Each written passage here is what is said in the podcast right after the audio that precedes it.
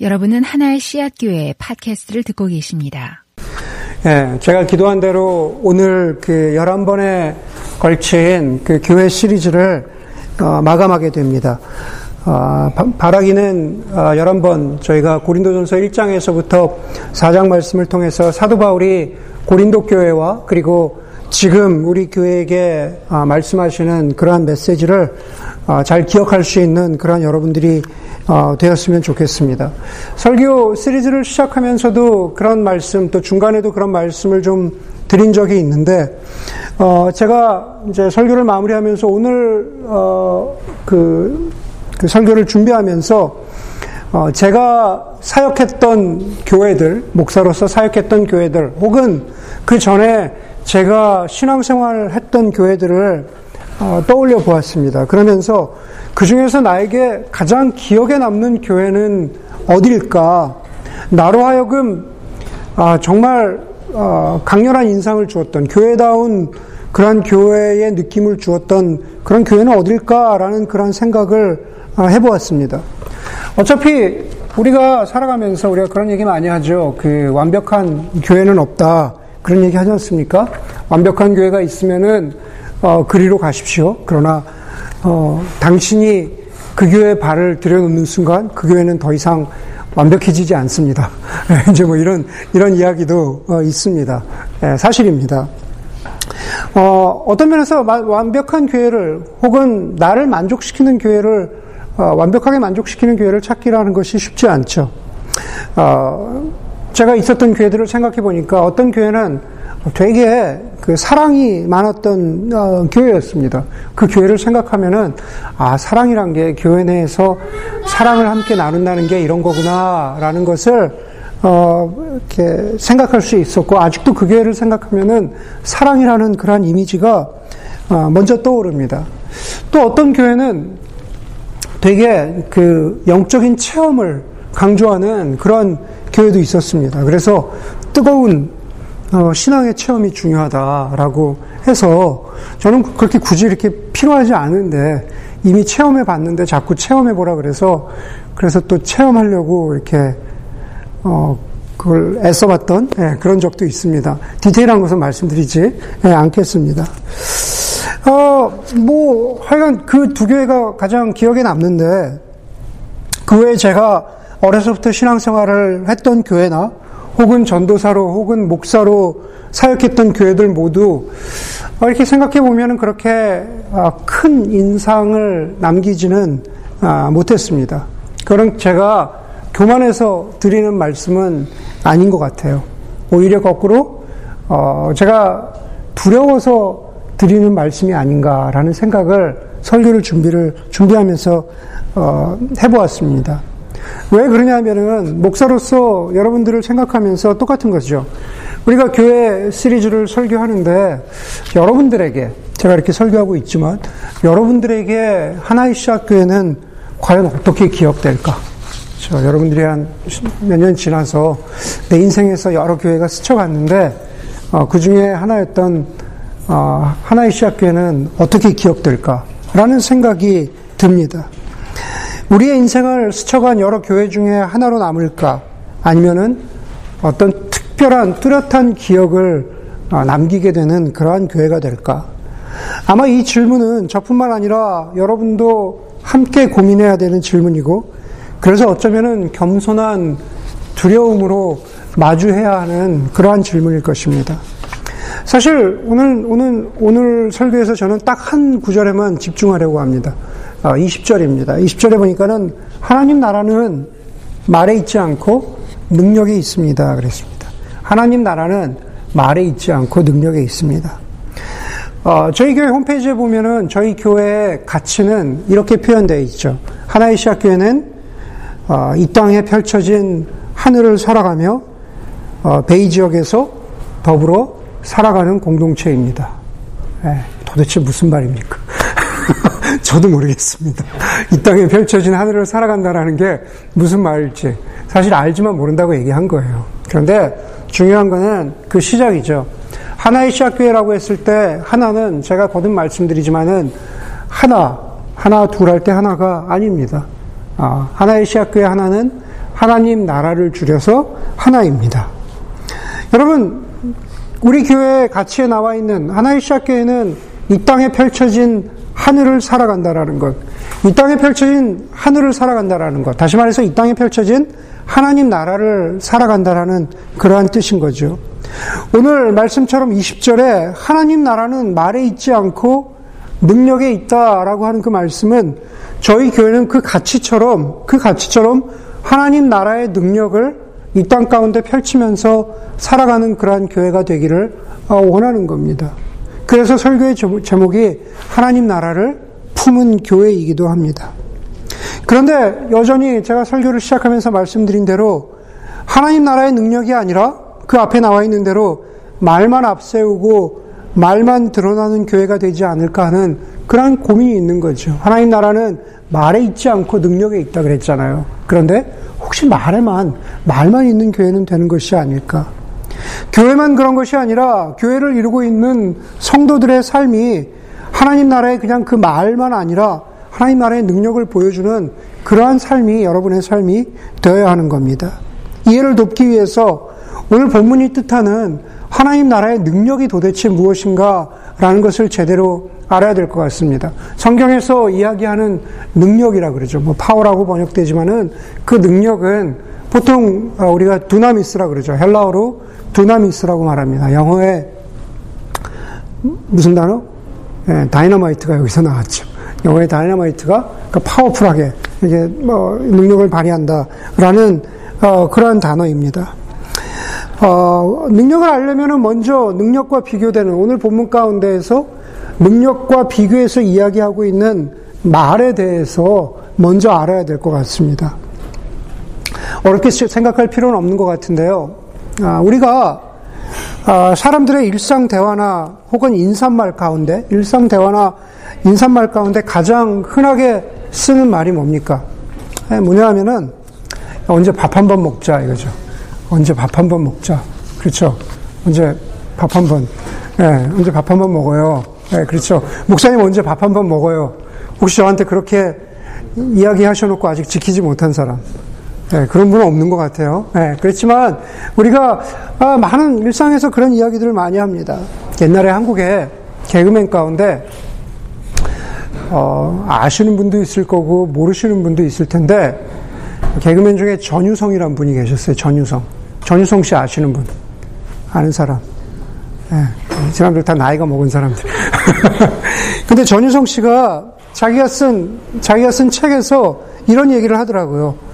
워낙 자기 주변에 연예인이 많잖아요. 연예인이 많고 방송국을 이렇게 다니다 보면은 워낙 스쳐 지나가는 사람이 많으니까 방송국에서 저, 자기한테 그러더라는 겁니다. 언제, 어, 선배님, 언제 밥 한 번 먹어요?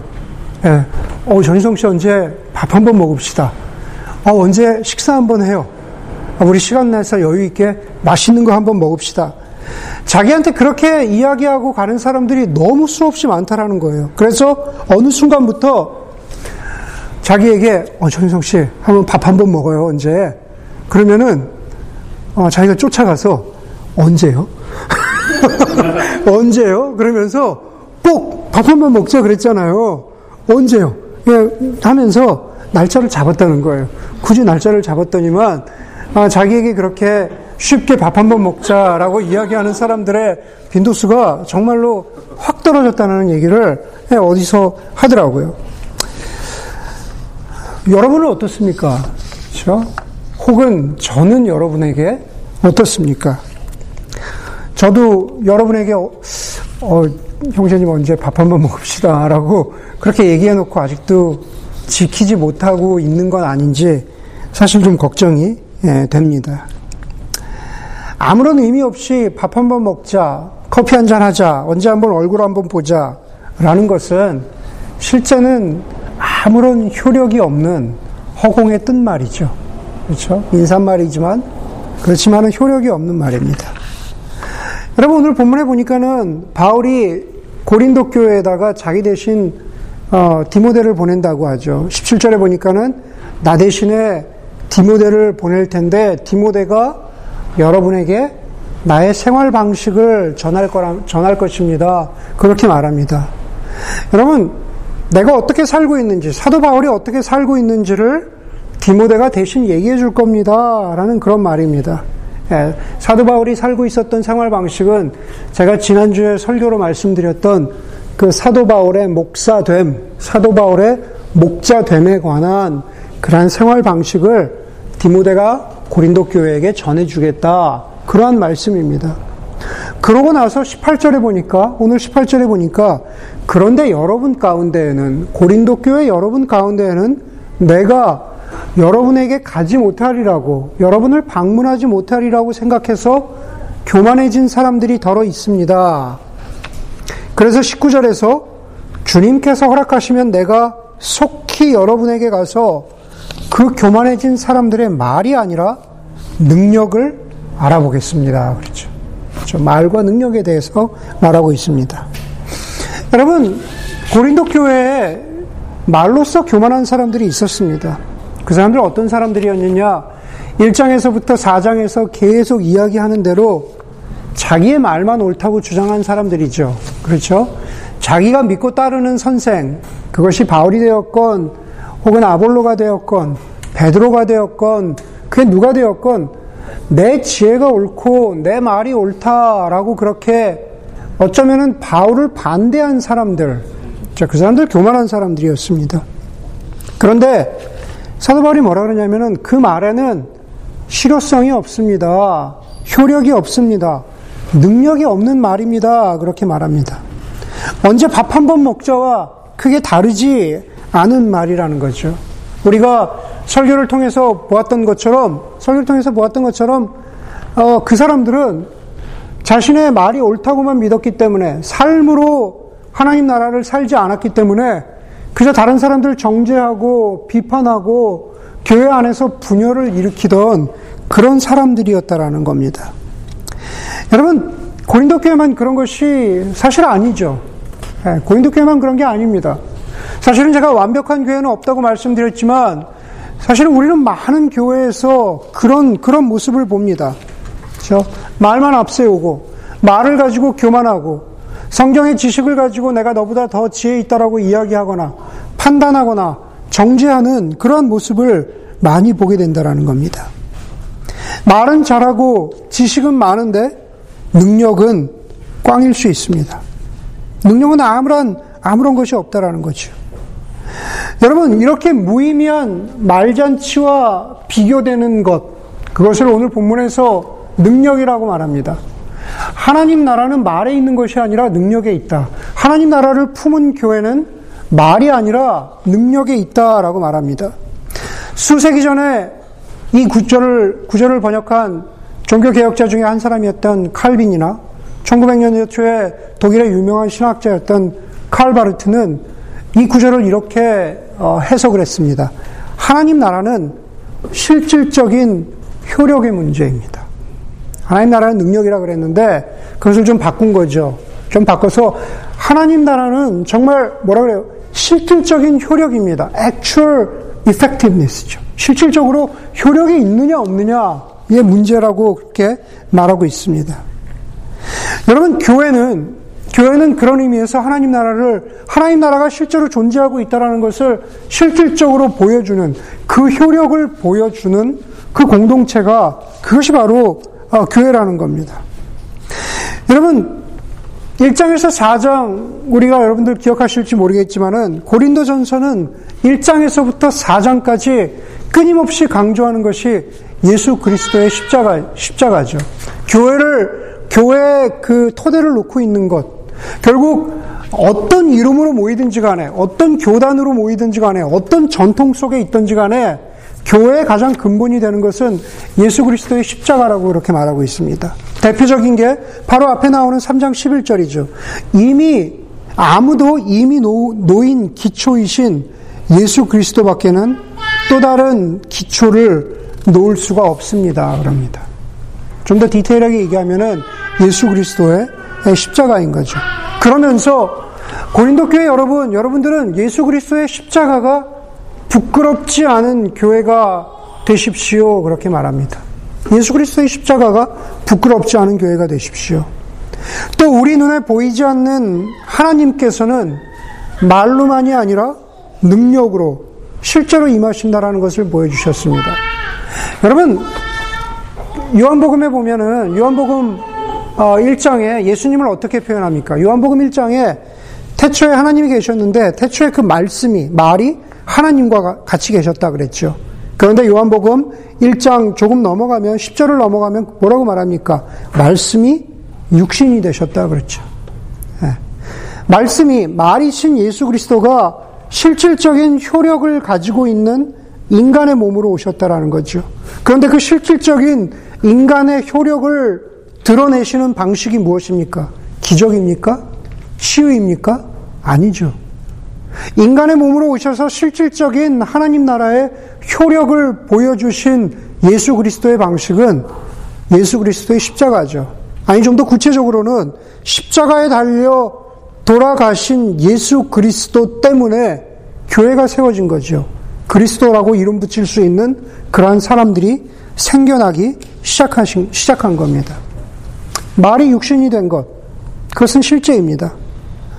여러분, 저와 여러분, 우리 각자 개인이나 아니면은 우리가 하나님 나라, 하나님 나라는 능력에 있다 그랬는데 최소한도 하나님 나라가 능력으로 임하는 교회로 모였다면은 그 교회에서 소망하고 바라야 하는 것, 아니, 그, 그 토대를 놓는 것은 다른 것이 아니라 바로 예수 그리스도의 십자가야 한다라는 것.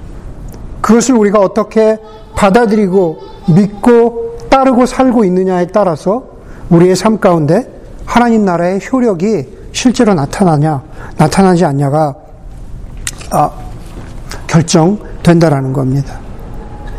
여러분, 만약에 그렇다면, 만약에 그렇다면 거기서 좀 더 나가볼 수 있겠죠. 하나님 나라는 말에 있지 않고 능력에 있다. 하나님 나라가 실질적으로 드러나는 그 현장은 어디일까요? 예. 하나님 나라가 실질적으로 드러나는 현장은 어디일까? 예, 어렵게 생각할 거 없습니다. 바로 저와 여러분들의 삶이죠. 예. 하나님 나라가 진짜로 드러나는 것은 저와 여러분들의 예, 삶입니다. 여러분, 예수 그리스도의 십자가는 교회가 소망을 갖기 시작하는 자리죠. 예수 그리스도가 십자가에 달려서 돌아가신 그 자리에서 무능력하고 아무것도 없어 보이는 그 골고다 십자가의 그, 그 자리에서 바로 부활이 시작됩니다. 죽음으로 모든 것이 끝난 것 같은 바로 그 자리에서 새로운 생명, 새로운 희망, 그리고 새로운 나라가 그 완성을 향해서 나아갑니다. 그게 바로, 그게 바로 하나님의, 하나님의 능력, 하나님 나라의 능력이 드러나는 겁니다. 여러분, 교회라는 이름으로 모인 저와 여러분들, 예, 교회라는 이름으로 모인 저와 여러분들, 우리가 이 아침에 확인하는 게 무엇일까요? 아니, 매주 주일 아침마다, Sunday 아침마다 확인하는 게 무엇일까요? 그것은 예수 그리스도의 십자가이기도 하지만은 예수 그리스도의 십자가에서부터 시작된 예수 그리스도의 부활을 확인하는 겁니다. 부활이 예수 그리스도가 예수 그리스도께서 죽은 사람들 가운데에서 살아나셨다라고 하는 그 부활이 말뿐만 아니라 글뿐만 아니라 실제라는 것을 확인하는 것이 바로 그것이 예배입니다. 우리가 예배를 통해서 예수 그리스도께서 살아나셨다는 것을 기억하는 것은 1년에 한 번 돌아오는 부활절이 아니라 매주 썬데이가 매주 주일의 예배가 바로 예수의 능력을 아니 하나님 나라의 부활의 능력을 확인하는 자리가 되어야 한다라는 겁니다. 우리가 드리는 기도의 한마디에서 찬양의 한 구절에서 설교의 한 문장에서 예수가 살아나셨구나 라는 것을 기억할 수 있는 것. 그것이 없다면 우리의 예배는 그것이 없다면 우리의 교회는 아무런 기억을 남기지 못하는 그러한 교회가 될 것입니다. 여러분 그래서 교회는 예수 그리스도의 십자가뿐만 아니라 예수 그리스도의 부활을 확인하여 하여야 하는 그러한 자리인데 그렇기 때문에 저는 그리고 여러분은 교회에서 기대해야 하는 것이 어떤 대단한 것이 아닙니다. 마치 우리가 라스베가스에 가면은 유명한 어, 분수가 있고 그리고 독립기념일이 되면은 어, 아주 아름다운 불꽃놀이를 하는데 많은 경우에 교회에 가서 그러한 것들을 기대하는 경우가 있습니다. 화려한 것, 나의 기분을 좋게 해주는 것, 나로 하여금 잠시 잠시 어떤 세상의 고민이나 근심을 잊어버리고 마치 그 자리에 앉아 있는 순간만큼은 나로 하여금 근심을 잊게 해주는 그런 무엇인가 황홀한 것을 생각하는 그런 경향이 있습니다. 그런데 여러분, 그렇게 화려하고 아름답고 우리의 탄성을 자아내고 우리를 황홀하게 만들 수 있는 그러한 것들이 있지만 그러나 그것은 하나님이 아니고 그리고 그것은 교회는 아닙니다. 오히려 오히려 교회가 여전히 기억해야 하는 것은 불편하고 힘들더라도 예수 그리스도의 십자가로부터 시작해서 그 십자가가 아, 있었던 바로 그 자리에서 예수 그리스도께서 부활하셨음을 기억하고 그리고 그 예수 그리스도의 십자가를 우리의 삶 가운데로 우리의 일상 가운데로 가져갈 수 있어야 합니다. 바로 우리의 일상 가운데에서 우리의 삶 가운데에서 하나님 나라의 효력이 발휘되기 때문입니다. 마치 여러분들이 교회에 와서 라스베가스의 분수쇼나 혹은 불꽃놀이 같은 것들을 기대한다면 여러분의, 여러분의 일상 가운데에서도 저와 여러분들이 하나님을 믿는 것이 그렇게 될 수 있습니다. 내 삶 가운데에도 하나님이 나를 위해서 해주시는 무엇인가 화려한 것, 무엇인가 대단한 것, 무엇인가 나를, 어, 나를 황홀경 속에 빠지게 하는 것. 그런데 그것은 신앙이 아닙니다. 그것은 예수를 믿는 것이 아닙니다. 성경 어디에도 그것이 그리스도인의 어, 삶의 표지라고 그것이 그리스도인의 신앙의 표지라고 이야기하고 있는 것은 한 군데도 없습니다. 여러분, 예수의 십자가를 우리의 일상 속으로 가져가서 우리의 삶 가운데에서 하나님 나라의 능력이, 하나님 나라가 말에 있지 않고 능력에 있다는 것을 보여주는 것은 어떤 것일까? 예. 우리의 일상 가운데에서 하나님 나라가 말에 있지 않고 능력에 있다라는 것을 보여주는 것은 어떤 모습일까? 오래전 스코틀랜드의 그 영성 공동체인 아이오나 공동체의 조지 맥클라우드가 이 부분에 대해서 이렇게 표현을 했습니다. 잘 들어보시기 바랍니다. 내가 말하는 것은 이것입니다. 한마디로 십자가가 교회의 첨탑뿐 아니라 일터의 한복판에 다시 세워져야 한다는 것입니다.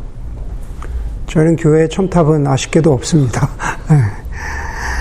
네. 나는 예수님이 나는 예수 그 조지 맥클라우드의 말입니다. 나는 예수님이 예배당에 두 촛대 사이에서 십자가형을 당하신 것이 아니라 두 강도 사이에 있던 십자가에서 냉소주의자들이 추잡한 소리를 내뱉고 군병들이 도박을 일삼는 그런 장소에서 예수님께서 십자가에 달리셨습니다.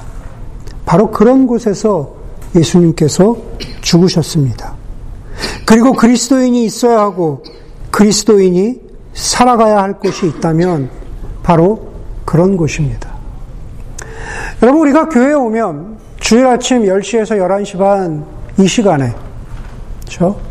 비록 첨탑도 없고 첫, 촛대도 없지만 이 시간만큼은 우리가 아 그래 하나님 나라는 아래 있지 않고 능력에 있지라고 그렇게 마음을 다잡을 수 있습니다. 그것은 어렵지 않은 일입니다. 그러나 조지 맥클라우드가 얘기했던 것처럼 예수님이 촛대 사이에서 돌아가신 게 아닌 것처럼 그렇죠?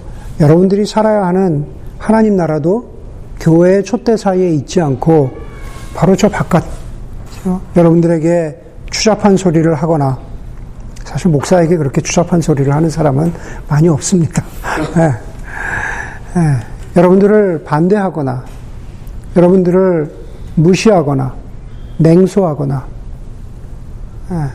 여러분들이 간혹 신앙을 놓고 도박을 해야 될 만큼 바로 그런 상황 속에서 그런 상황 속에서 살아간다라고 하는 것이 어찌 보면은 예수님이 말씀하신 것처럼 너희는 너희 십자가를 지고 나를 따르라 라는 그런 말씀의 의미인지도 모르겠습니다. 목사로서 어찌 보면은 미안하고 죄송한 말이지만은 교회는 예배를 마치고 다시 한 주간으로 월요일로 나가는 여러분의 어깨 위에다가 십자가를 얹어주며 여러분의 일상에서 십자가를 세우라고 그렇게 재촉합니다. 그것은 참 어려운 일입니다. 남을 밟고 올라가라고 강요하는 일터에서 말을 듣지 않는 자녀들과 씨름하며 지쳐가는 엄마들이 아픈 부모님이 계시거나 고통당하는 형제 자매나 친구들을 곁에 두고 있는 우리가 혹은 정말로 정말로 우리가 실제적으로 정말 육신이 아파서 육신이 약해서 고통당하고 있는 우리 자신이 혹은 쉽사리 회복되지 않는 어떤 상처와 아픔을 가지고 살아가는 우리의 내면에서 십자가를 지고 살아간다고 하는 것은 얼핏 듣기에는 가혹하지만 얼핏 듣기에는 가혹하지만 그러나 여전히 사도 바울이 우리에게 약속하는 것은 바로 그 십자가의 자리에서 부활이 시작되었고 그렇기 때문에 우리가 하나님 나라의 능력을 바로 그 십자가의 자리에서 확인할 수 있다고 그렇게 말하고 있는 것입니다. 그렇기 때문에 여러분, 교회에 오실 때, 혹은 교회를 기대할 때, 혹은 교회를 바라볼 때, 혹은 내 우리의 삶 가운데에서 지나갔었던 교회를 추억하거나 앞으로 다가올 교회를 기대할 때 마치 디즈니랜드를 오는 그러한 마음으로는 오시지 않기를 바랍니다. 디즈니랜드는 황홀할 수 있지만은 그러나 그것은 하루의 경험이고 순간의 흥분입니다. 그 짧지만 짜릿한 경험이 우리의 인생일 수는 없습니다. 오히려 우리가 살아가는 신앙생활은 우리의 인생을 거쳐서 우리를 빚어가는 것인데 그것은 마치 여기저기 찢어지고 그리고 고통당하는 그러한 수술대 위에 있는 한 사람을 바라보는 심정으로 살아가야 하는 것이 그것이 인생이고 그리고 그 수술대 위에서 수술받기 위해서 고통당하고 있는 사람은 그것은 어쩌면 다른 사람이 아니라 우리 자신의 모습일지도 모르겠습니다. 그런데 거듭 말씀드리지만은 그 인생의 고통의 자리에 그 십자가의 자리에 누워 있는 것은 나여야 했는데 내가 아니라 바로 예수 그리스도께서 저와 여러분들을 위해서 고통당하고 죽으셨지만 우리에게 부활로서 하나님 나라의 능력이 되셨다라고 하는 것입니다. 바로 그렇기 때문에 교회는 그 예수 그리스도의 십자가와 부활을 확인하고 또 예배하고 우리가 살아가야 할 이유가 바로 그 십자가에서 시작된다라는 것을 알려주는 그러한 곳이어야 합니다. 영국 성공회의 대주교였던 윌리엄 템플은 이런 말을 했습니다. 교회는 멤버십을 가지지 않은 사람들을 위해서 존재하는 유일한 공동체다. 그렇죠? 교회는 멤버십을 가지지 않은 사람들을 위해서 존재하는 유일한 공동체다. 프라이빗 골프장이나 혹은 작은 친목, 모임, 친목 모임이나 혹은 우리가 많은 사람들이 자주 가는 코스코에 이르기까지 공통점은 멤버십을 우대한다라는 겁니다. 하지만 교회는 멤버십을 갖지 않는 사람들을 위해서 존재한다는 존재하는 유일한 공동체라는 말은 교회는 세상을 위해서 존재한다는 말이기도 합니다. 하나님께서는 아담과 하와를 창조하시면서 생육하고 번성하라고 하셨죠. 그리고 다스리라고 하셨습니다. 생육하고 번성하고 다스리라.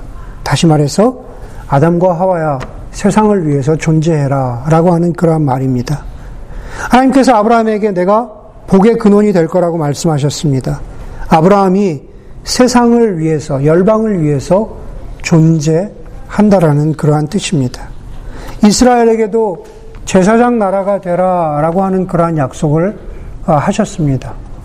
이스라엘아, 세상을 위해서 존재해라. 그러한 말입니다. 교회도 마찬가지입니다. 지밀롱이라고 하는 오래된 미국의 사역자는 교회와 포스트 모던 사회에 대한 뛰어난 통찰을 이야기했는데 아주 설득력이 있습니다. 들어보십시오. 포스트 모던 사회의 특징은 부족주의입니다. 여러분, 부족 아시죠? 무슨 원시 부족할 때. 네, 부족주의입니다. tribalism입니다. 부족 집단, 다시 말해서 tribal, tribal group이 어, 되어서 나머지 사회로부터 보호받기 위해서 비슷한 생각을 하는 사람들이 함께 모여서 결속하는 것입니다. 이런 집단들은 표류하는 문화 속에서 생존하기 위한 수단입니다. 그렇죠? 우리 교회가 그럴 수 있습니다. 그렇죠? 우리 교회가 부족주의, tribalism의 어, 그런 mentality를 가질 수 있습니다. 세상에는 기준이 없는 것 같고 지금 세상 바깥으로 나가면 큰일 날 것 같은데 비슷한 생각을 모인 사람들이 자 우리가 부족을 이루어서 우리가 우리 스스로를 아, 잘 지켜나가자. 부족주의 혹은 요새주의죠. 폴트리스죠. 우리가 요새를 만들어서 우리가 이 안에서 세이프하게 살아가자라고 생각하는 겁니다. 부족주의 정신을 가진 교회는 혹은 요새 사고방식을 지닌 교회는 세속 문화의 영향으로부터 어, 우리 자신을 보호할 수 있고 세속 문화를 외면할 수 있다라고 그렇게 생각하지만 실제로는 그럴 수 없습니다. 교회는 부족 집단이 되면서 교회는 우리끼리라고 하는 부족 집단이 되면서 실제로는 포스트 모던 사회의 product, 산물이 되어 갑니다. 그랬습니다. 네. 우리는 포스트 모던 사회에서 기준 없는 세상 가운데에서 벗어나야지. 그런데 결국 부족주의 혹은 교회에서는 이렇게 이야기하죠. 노아의 방주 mentality. 아, 세상은 안 좋아. 우리끼리 다 노아의 방주 안에 들어가서 살자. 그럼 우리가 safe하겠지. 그러나 결국 우리도 이 사회에 이 포스트 모던 사회에 그냥 one of them 아무런 존재 가치를 갖지 못하는 그냥 그 one of them으로 그냥 여기에 있다가 사라져 버리는 포스트 모던 사회의 산물이 되어버렸다고 그렇게 지적하고 있습니다. 여러분, 한국에는 왜 이렇게 일이 많은가요? 네, 참 한국엔 일이 많아요. 이번 주에 목사로서 제 눈길을 끌었던 것은 명성교회가 세습을 했다라는 겁니다. 이미 세습을 했죠. 이미 세습을 했는데 어, 방송에서도 뭐 다루고 난리였습니다. 지난주에는 한 유명한 신학대학의 총장을 지내셨다라는 분이 그 명성교회에서 설교하면서 진짜로 이렇게 얘기했습니다. 우리 세습했다. 그래서 어쩔 건데. 네. 그 교회에서 사례비를 많이 받으셨나 봐요. 아, 그렇게, 그렇게 그냥 설교해 준 겁니다. 세상을 향해서, 야, 우리 세습했다. 네. 그래서 어쩔 건데. 곧이어서 그 명성교회가 속한 대표적인 한국의 교단 재판국은 교단에는 교단마다 법이 있습니다. 그리고 그 법에 대해서 법이 제대로 시행되고 있는지 재판하는 재판국이 있습니다. 그 재판국은 세습은 안 된다고 규정되어 있는 교단의 헌법을 무시하고 8대 7로 세습이 옳다. 라고 통과를 시켜줬습니다. 헌법에는 세습이 안 된다고 규정되어 있다니까요. 그런데 재판관, 그 재판관들이 다 목사님, 장로님들이에요. 그냥 돌아갔으면서 하는 건데, 세습이 괜찮다. 라고 그렇게 해줬다니까요. 어떻게 생각하세요? 제가 이렇게 강의하니까 안 된다고. 네. 여러분, 목사로서 그렇게 말도 안 되는 일들을 보면서 제가 그 교회를 보면서 드는 생각은 바깥에서는 뭐라고 우리를 비판해도 좋으니까 야 그냥 우리끼리만 괜찮으면 되지 라고 하는 아주 왜곡되고 일그러진 부족주의 그렇죠? 왜곡되고 일그러진 요새주의 fortress mind 예, 노아의 방주 멘탈리티. 예.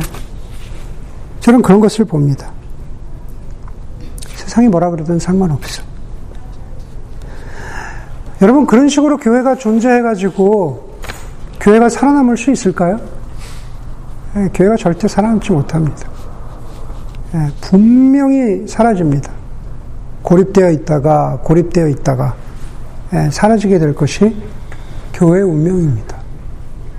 지금 현재 지금 현재의 사이즈와 상관없죠.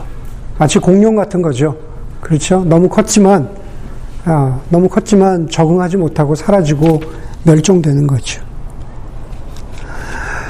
여러분 목사로서 저는 언제부터인가 교회가 말로 하는 전도의 생명력은 예, 끝난 것이 아닌가라는 생각을 해볼 때가 많이 있습니다. 사람들은 그렇게 단순하거나 어리석지 않습니다. 예수 천당 불신지옥 가지고 교회 오지 않아요. 가끔, 가끔 정말 너무나 좋으신 목사님이나 규모와 상관없이 너무나 좋은 교회의 어떤 영향력 때문에 내가 교회에 왔습니다. 라고 하는 그러한 스토리들을 간혹 읽습니다. 그렇죠? 우리가 기사를 통해서 읽어요. 혹은 듣기도 합니다. 그렇죠? 이렇게 훌륭한 사람을 통해서 제 교회로 인도받았습니다. 이런 사람이 있죠. 어?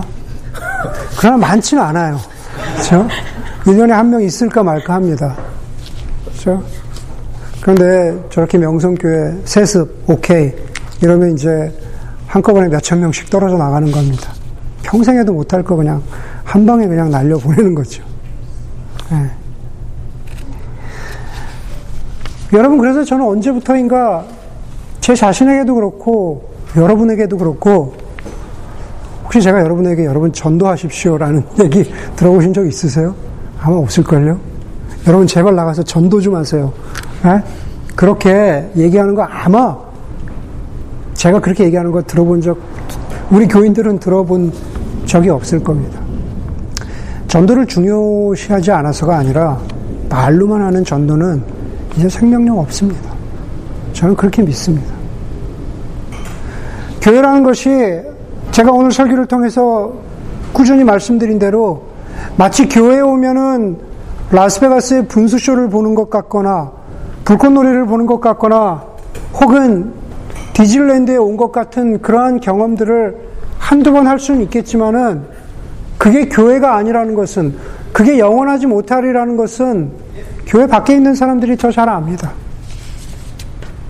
하나님 나라가 말에 있지 않고 능력에 있다라는 것을 보여주는 것은 바로 썬데이에 모이는 교회의 모습이기도 하지만은 사실은 더 중요한 것은 여러분들의 삶이죠.